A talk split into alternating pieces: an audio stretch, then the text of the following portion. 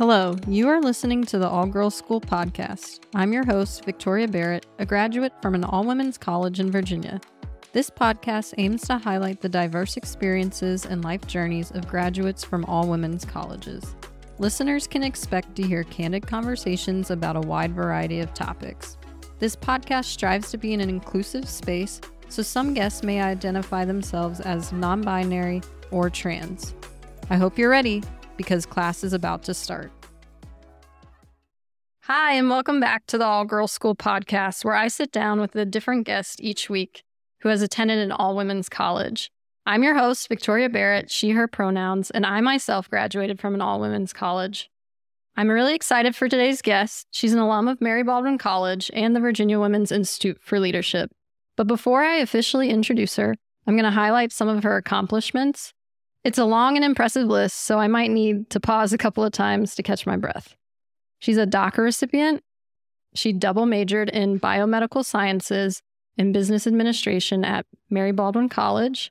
She has a Master of Public Health and a Master of Business Administration from Johns Hopkins University. She's the founder and president of the nonprofit organization Fundacion Adelante Guatemala. She's an intern for Senator Kirsten Gillibrand and she's also a second year MD student at SUNY Upstate Medical University. So, without further ado, I would like to welcome Katherine Narvaez to the podcast. How are you doing? Hi, Victoria. Thank you for having me. I'm excited to be here and to highlight just women empowerment in general. I'm excited to have you. Um, first of all, that was a very long list of accomplishments. So, um, out of curiosity, how many hours of sleep do you get on average? Oh, I, I honestly try to get at least eight hours of sleep. It doesn't always happen, but that's the goal. Never less than six, though. Same, same. um, I don't think you know this, but you actually helped contribute to the creation of this podcast. I already had the idea floating in my head, um, and I had pitched it to some of my friends that you may know. Um, but when I saw your Facebook post, like I think sometime back in like March or April, you highlighted the fact that, you know, you were podcasting and that is something that you had just gotten into. So um, that really kind of helped uh, take me from being like, this is just an idea to like wanting to actually like run with it and make it happen. Um, so, and then I also started hitting you up on Facebook and I was like determined to have you as a guest. And so been like this has been like a relentless pursuit that feels like it's been like months and we're finally here.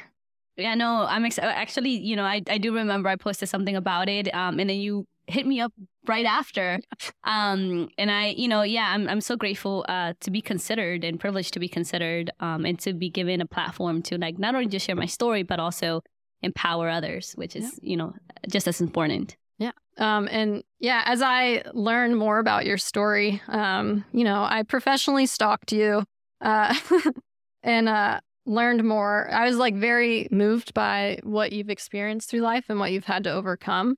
And so I knew that like I absolutely had to have you on here so you can have the opportunity to share your story. Um, and so, yeah, I'm just excited to get started. Awesome. No, thanks again for having me. All right. Um, can you start off by telling us where were you where you were born and uh, how you and your family came to the United States? Yeah, so I am originally from Guatemala. Um, and then I think, you know, just life circumstances, um, abusive family, lack of opportunities. Um, my mother made a decision. You know, it was, I remember her when I was little, her telling me that we either die in Guatemala or we die attempting a better life, right? And so being six years old, I didn't know exactly, you know, what that entailed or what that meant, but I just remember going to the capital city of Guatemala because I was born on the East Coast. Um, and then we were listening to a sermon somewhere, and I remember the pastor telling my mom, like, God is gonna protect you.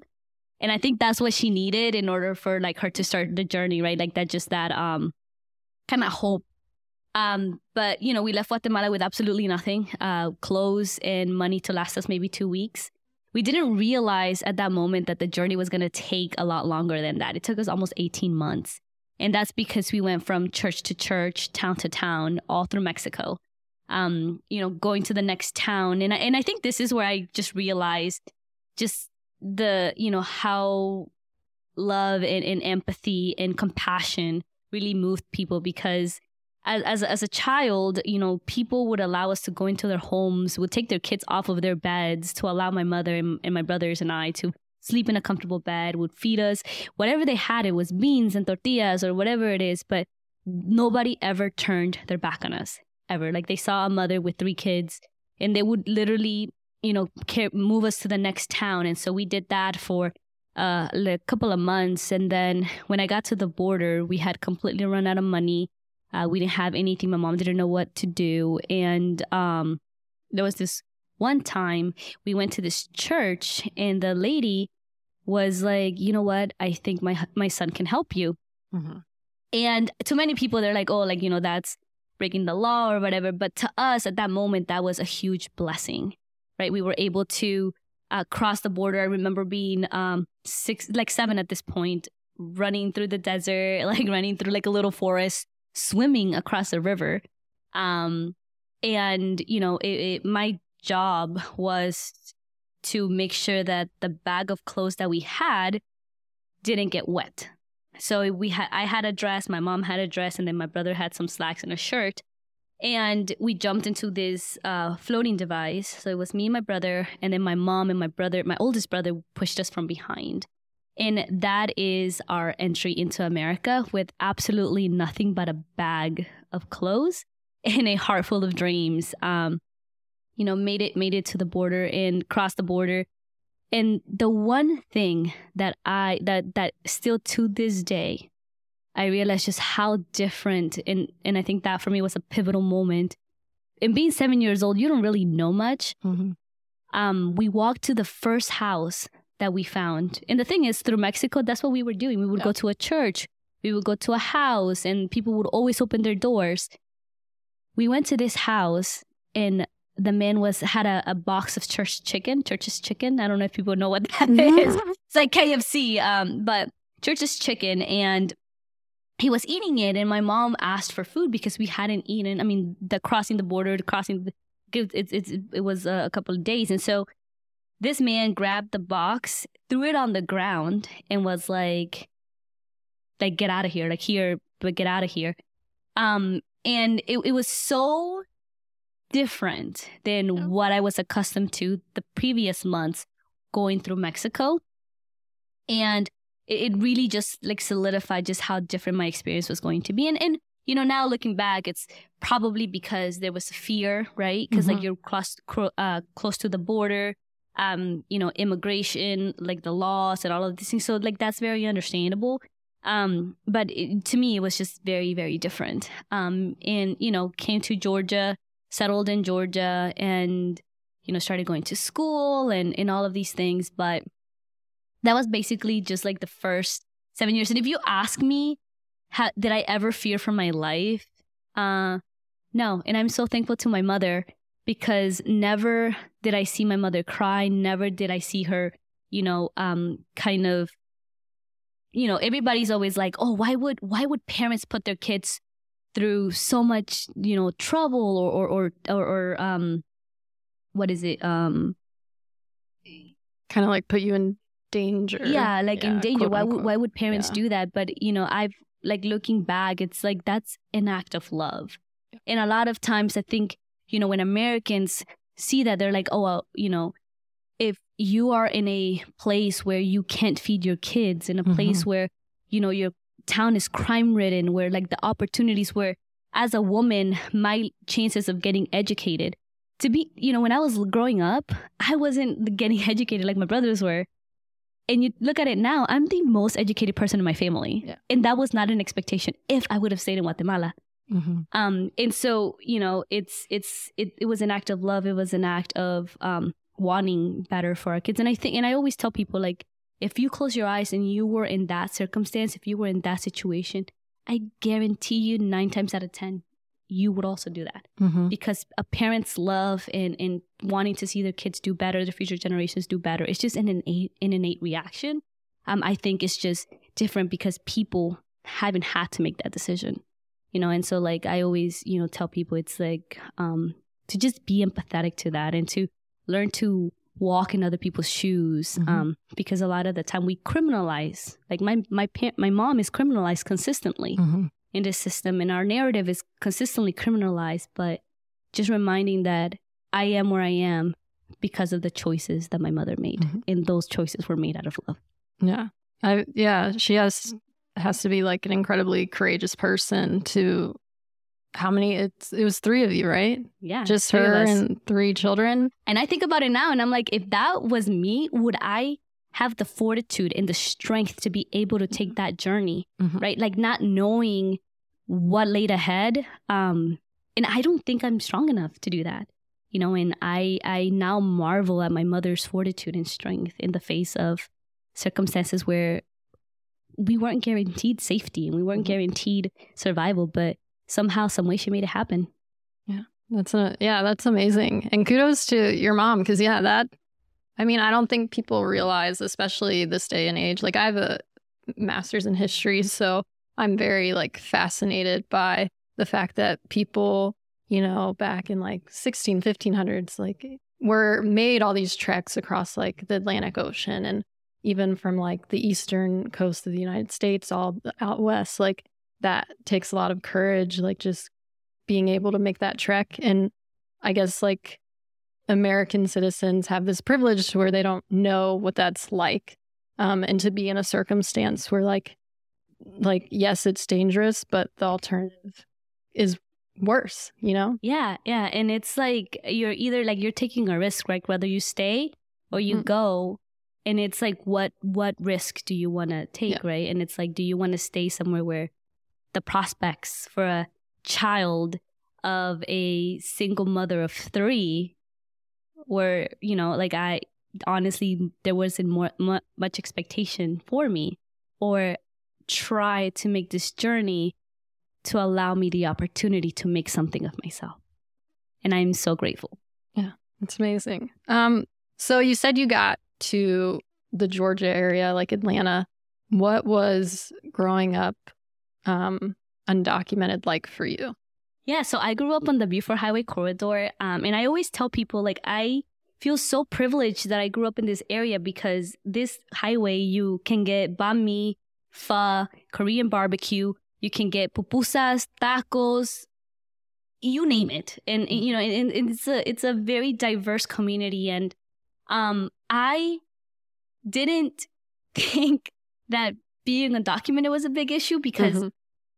every like everybody that I knew was undocumented, Yeah. and it's like it was like you know to tell you that like white people in my high school were the minority, right? And it's like I you know it never dawned on me what it meant to be undocumented until I started you know seeing a lot of raids in my community where I saw parents being taken away from their children and their families, um, family separation, um, being scared to drive because driving without a license, you know, meant that you had to interact with authority.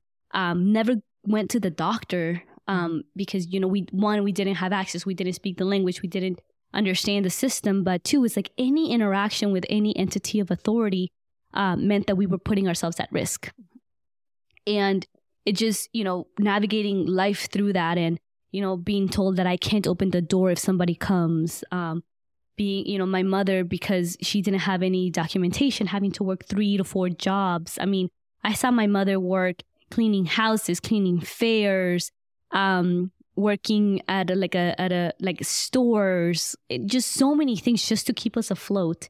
Um, extremely hardworking woman.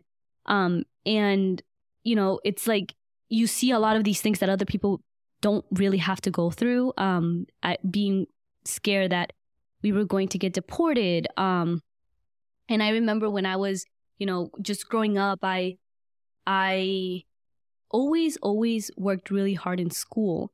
But even the schools that I was a part of, like I went to a Title One elementary, middle, and high school. My community is extremely underserved, and you know, I, I and I always say this, like when I when I was like younger in fifth grade, science has always been my favorite subject.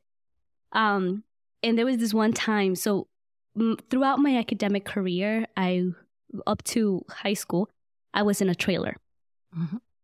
And I, you know, my schools, we had to like literally walk around trash cans because the the ceiling was leaking, or sometimes the AC wasn't working, or sometimes there wasn't any, any heating, and so that's the that's my high school career, that's my middle school career, that's my elementary school career, where it was consistently like all these inequities.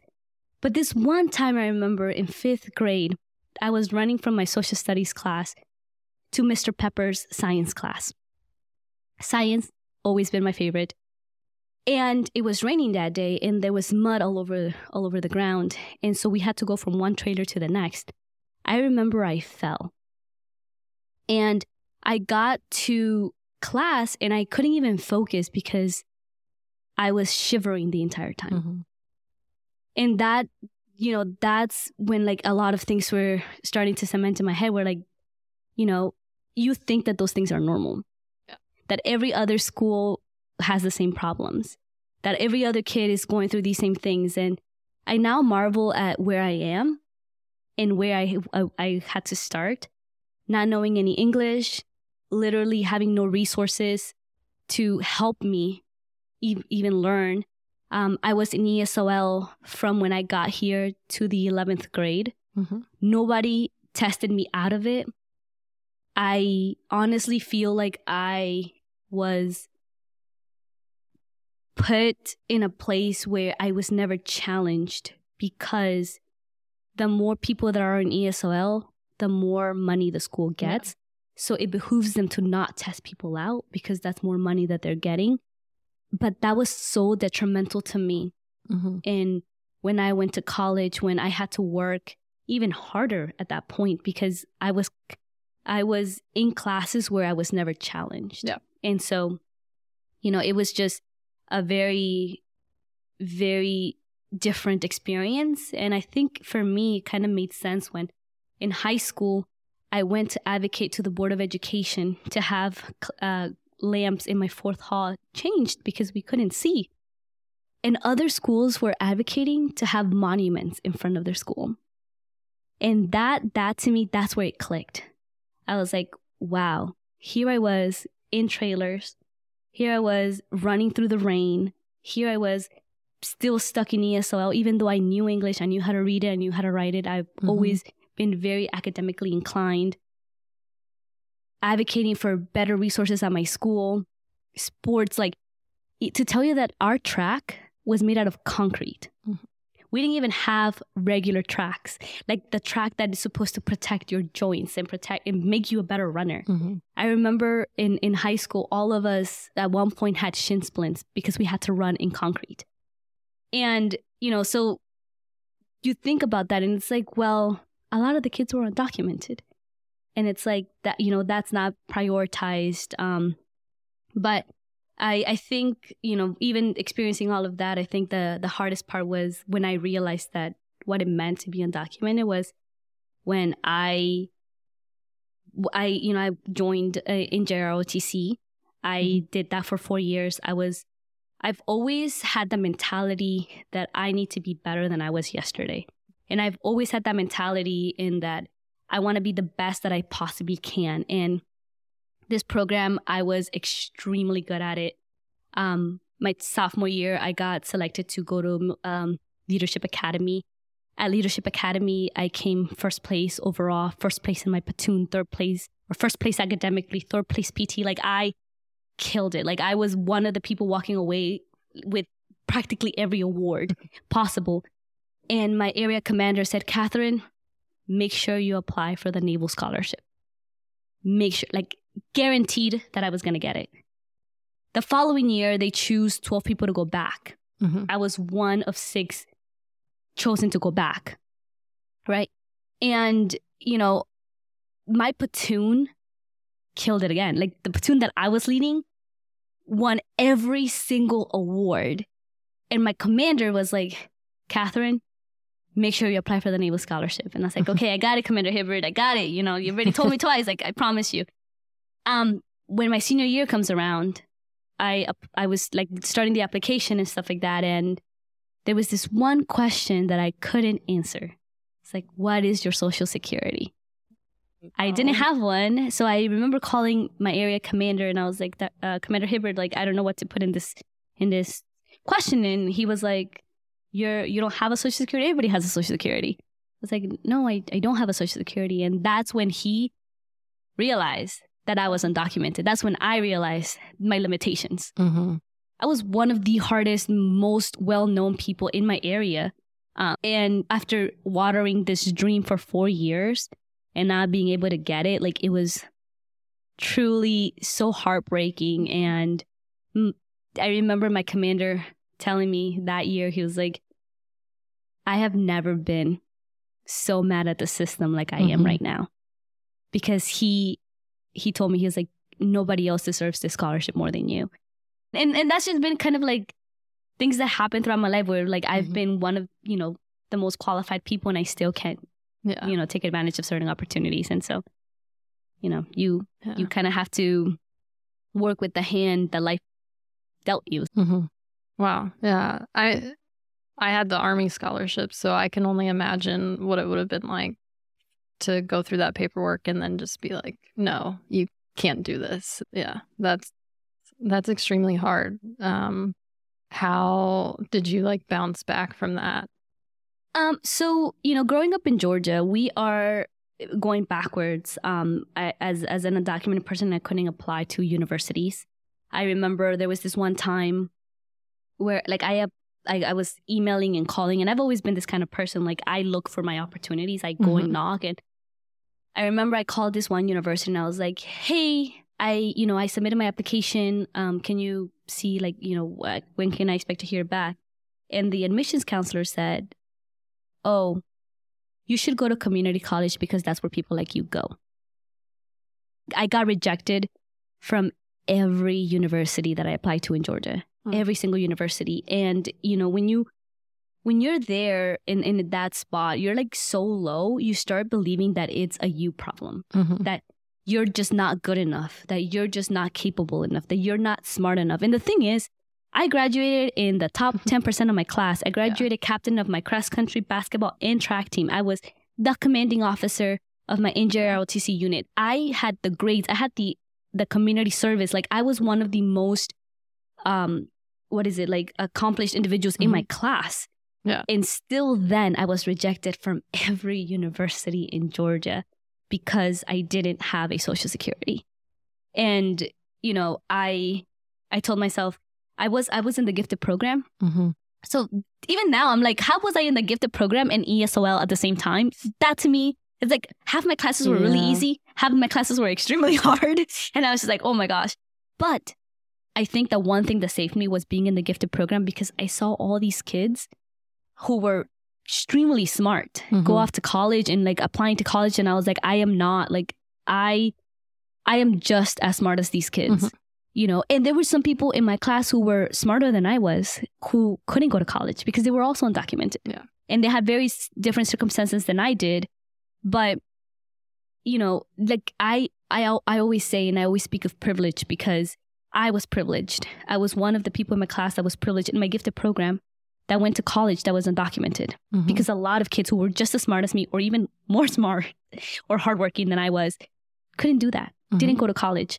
And, you know, and it's not that they weren't worthy enough or Mhm. capable enough. It's just I I had to sacrifice a lot, you know, and, and and I had the privilege of having parents that like loved me and supported me, my brothers who like literally, Katherine, like if this is what you want, go. Like we will figure it out. We'll figure out how to pay for it. We'll figure out whatever it is. Like I, I'm extremely blessed to say that.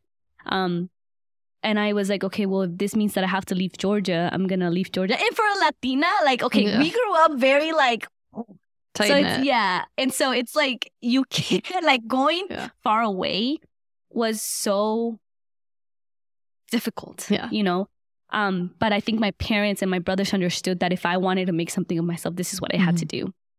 So I looked at universities and I came across the Mary Baldwin website and I saw VWIL. And I was like, oh my gosh. I, I did four years of ROTC. I can go to college and do four years of, you know, like ROTC too. And um, I applied, I got in, and then I got a full academic scholarship. And I remember I was uh, when I first started VWIL, I was like, oh, like I mean, I, I was Navy all the way, Navy. The first like we had orientation. I don't remember what it was at VMI, and they were like, "Oh, you know, we need to see your social security. We need to see your visa."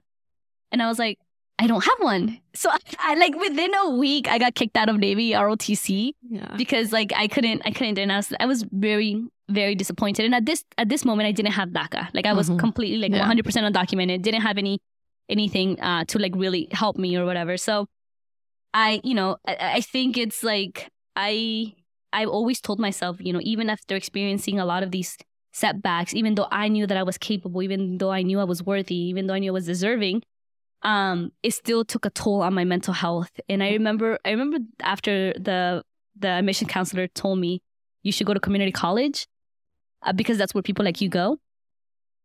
I remember I cried for two whole days. And I've developed a level of resiliency that honestly has allowed me to break barriers because Mhm. you know, I I understand that not uh, everybody is like this, but I dwell on things for 2 days and then I bounce back and I'm like, okay, and I bow to myself.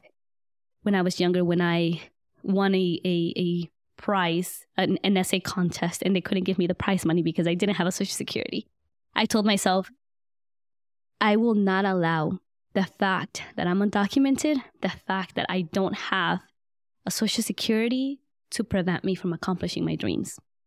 And I made that that promise to myself in seventh grade. And you know, I, I think I that constant reminder of like a closed door is not a lost opportunity, Mhm. is a redirection. Yeah. Maybe that's not where I need to go.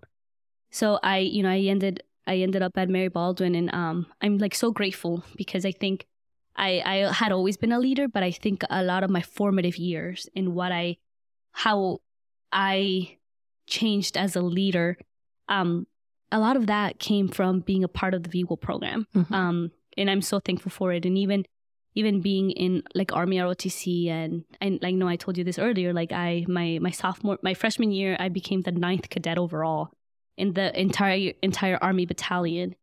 By my sophomore year I was number fourth. I was the first female fourth overall. And um, you know, it it was like for me, I was like, this is really what I want. And I've always, even despite not having access to it, I've always just had that mentality of working hard and being the best possible for me, not just for anybody else, but like for me. Like I want to be the best that I can. Um, and even then, I remember um, General Bissell. Yep.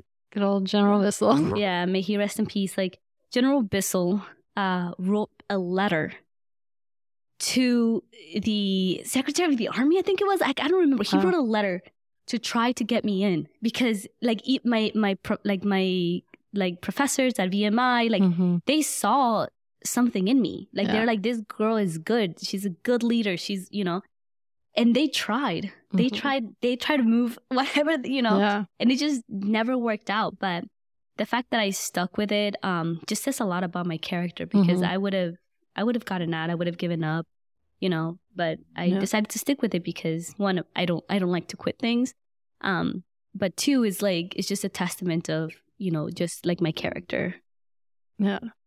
Yeah, the fact that General Bissell wrote that letter, that's like a that's a big deal. Like that itself is like a testament to like what kind of cadet you were and your work ethic and yeah. And I know like I was a senior when you were a freshman, so I didn't really get to, you know, see your your growth and um I'm I'm sad that I didn't like interact with you more and and get to know you because um yeah, I'm I'm just like blown away by your resilience and how much you've had to persevere through.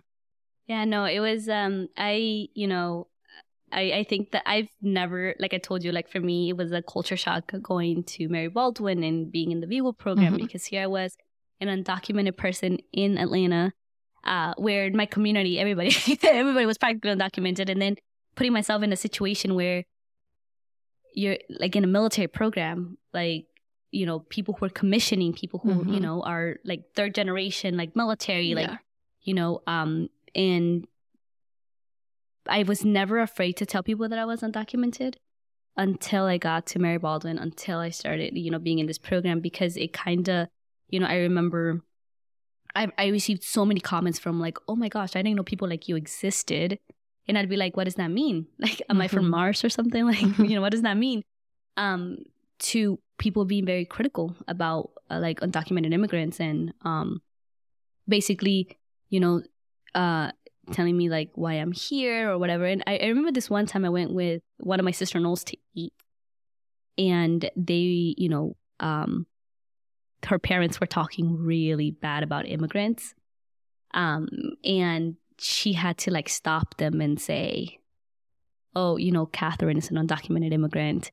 Um, and then, you know, like, oh, like we didn't know, like, you know, and it was like, but it was like, oh, Katherine is deserving. Like she's a hard worker. Katherine yeah. is this. And so it's like this we go back to this narrative of like good immigrant, bad immigrant. Mm-hmm. Um, and people feeling like I am worthy because I've accomplished so much yeah. versus like you know any somebody else like my friends who are just as worthy and capable but couldn't mm-hmm. didn't have the opportunities that I did um doesn't mean that they're not worthy or yeah. that they're or that they're deserving you know or to, of being here um but experiencing a lot of those comments um I remember that I was one one time I was like running with the cross country team because you know we ran cross country and uh I remember I was, I was sitting and somebody like I, I I don't remember what it was, but like he stops me. He's like, "Oh, like what are you doing here?" Mm-hmm. And I'm mm-hmm. like, "Oh, like I'm I'm school here." He's like, and then he asks me. He doesn't ask me if I have any kids. He asks how many kids do I have. And you know, like Mary Baldwin is in like a small town. yeah. It's like you don't really see that much diversity and stuff like that. But I, I think that I started experiencing a lot of these microaggressions and a lot mm-hmm. of like at a very young age. So like I've been able to like kind of, you know, learn how to navigate those questions. Um, yeah. but it, it was, it was like a very difficult time, uh, to say. And I, I don't know if I ever told you this, but there's this one, like we, one for the FT, one, one FTX, my freshman year. Um, I couldn't go because I so I didn't have that. I didn't have anything, and and mm-hmm. I understand, right? Because like the military, you you don't want to train anybody that's you know. But I received an email, and I, I was looking for it like a couple of. uh It's like we don't want to train terrorists, oh. and we don't know. Yeah, um and you know and we don't know and i and like i literally i remember i cried that entire time all my peers were at mm-hmm. ftx and i couldn't go um you know, because like I loved FTX. Um, and I don't know if you want to explain what FTX is. yeah. Um, so for listeners, uh, FTX is just like an army term that stands for field training exercise. So that's just when um, I like to call it army camping. so yeah, you go out into the field. Uh, you carry your little rucksack, which is like an army backpack with a bunch of crap in it that you need. Um, and then you're doing whatever type of training you have like laid out for for that particular weekend. It's typically like a four day FTX, um, uh, and it's organized through VMI, which is the Virginia Military Institute, where um, VWIL cadets did um, their ROTC through. Yeah, no, and and I remember I I remember being so like disheartened and heartbroken. One because I couldn't go, but then this idea that because I was undocumented, I was kind of considered a terrorist. When, when you know, I I was like one, and I always tell people like I was like, and I still am one of the most patriotic people mm-hmm. that that I know. Like I, you know, I was willing to join the military at a young age. I was willing, and I continued even when they told me no. I continued it through college, trying so hard, mm-hmm. and still being told no um, to now at that point kind of being told that I was a terrorist. It, and it's just, you know, it it was very like a hard pill to swallow. Um, but you know, I I mean, looking back, I kind of understand why, mm-hmm. right? Because you don't you you you want to be, um, you want to know who you're training and whatever. Mm-hmm. But yeah, at that at that moment, I didn't see it that way, and I was I was so so heartbroken and yeah well, I I'm reading this book called um, "The Undocumented Americans," and there's a specific section about 9/11 and how that changed a lot of things for people who are undocumented.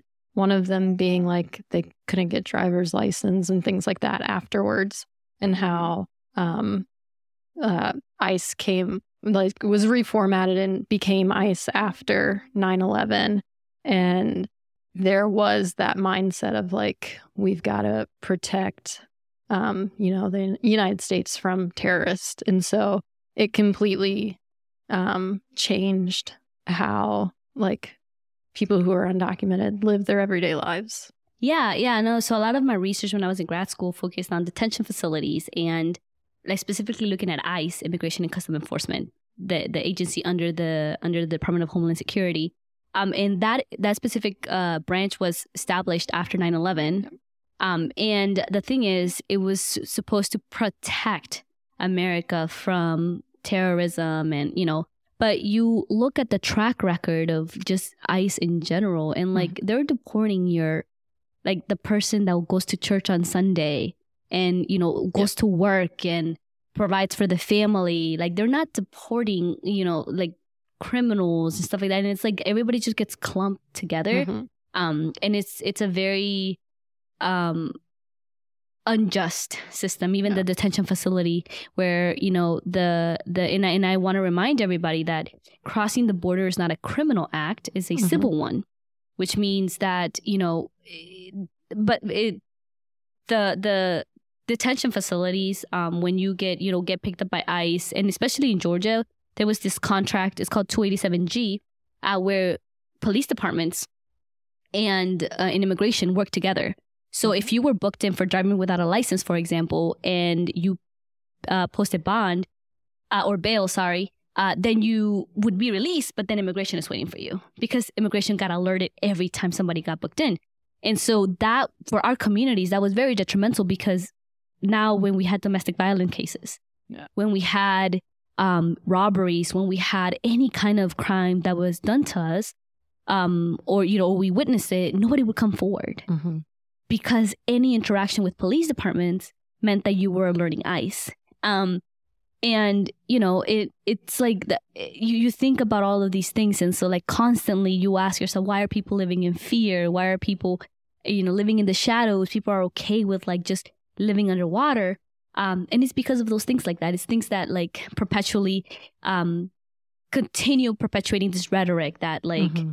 you know immigrants are criminals or and you, we saw it in politics we saw it in the news we saw it we consistently see it the criminalization of our narratives the criminalization of mm-hmm. our of our stories um when in all actuality most of us just just want to live and work and, and play yeah. you know and provide to the american economy provide to society um in whichever way that we can and can contribute so.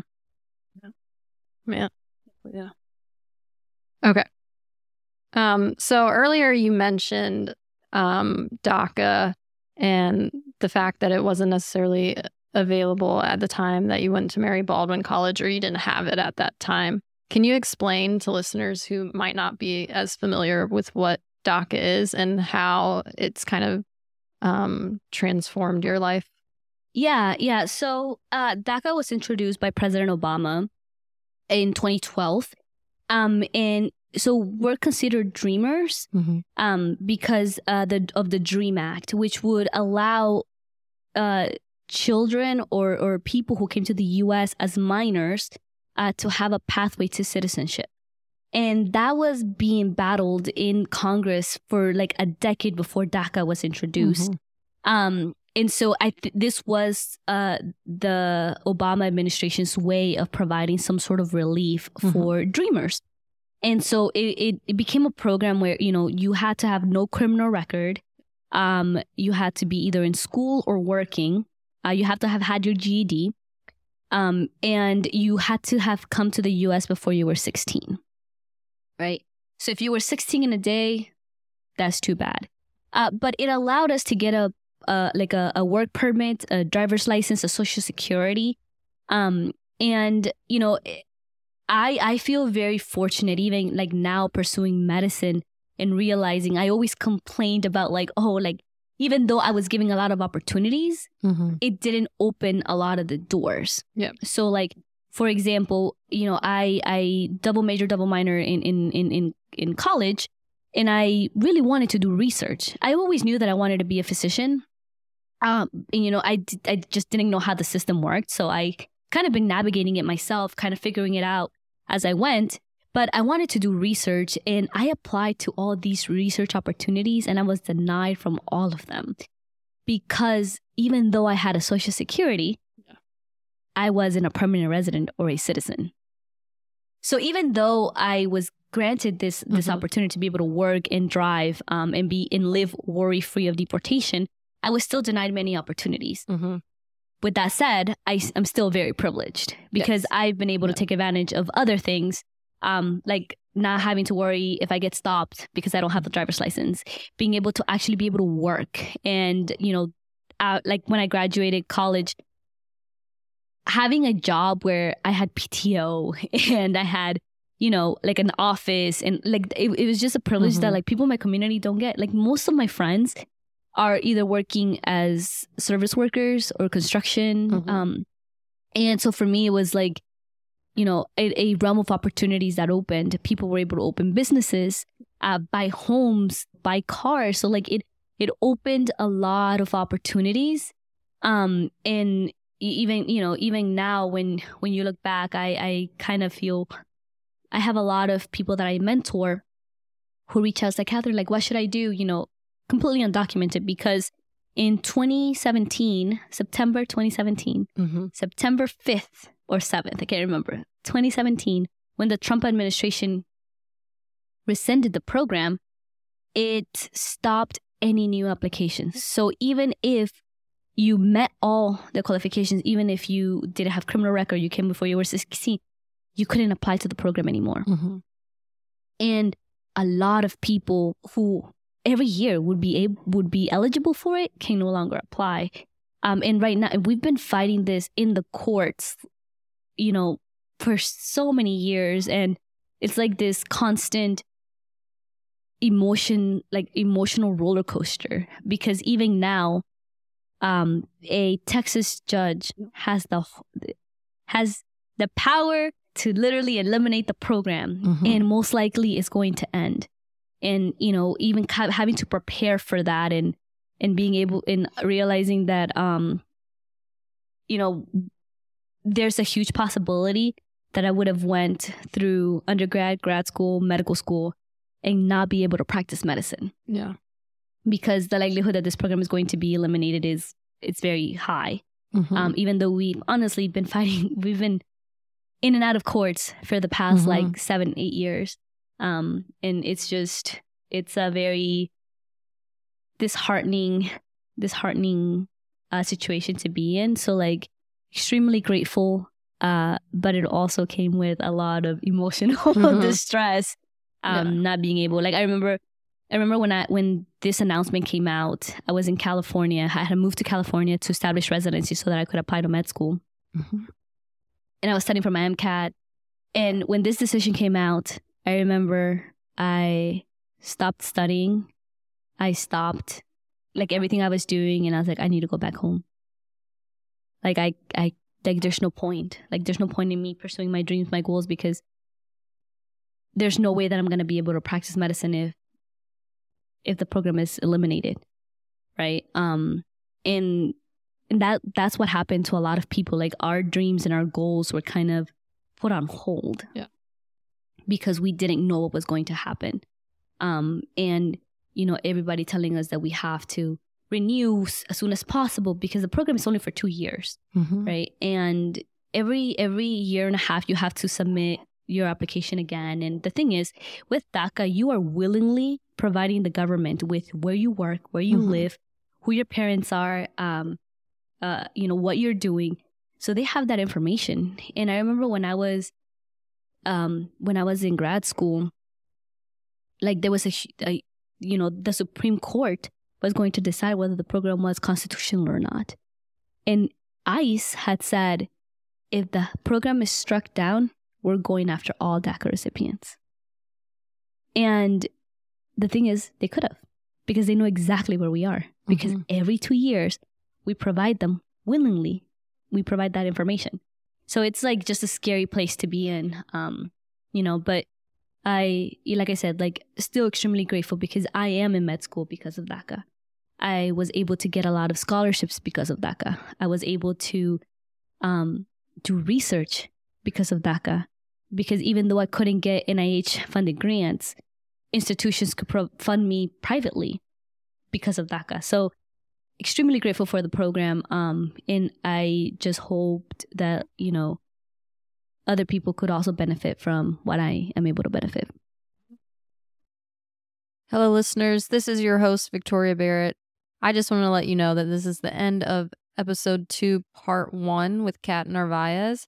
So make sure that you go check out part two, where we continue this amazing conversation.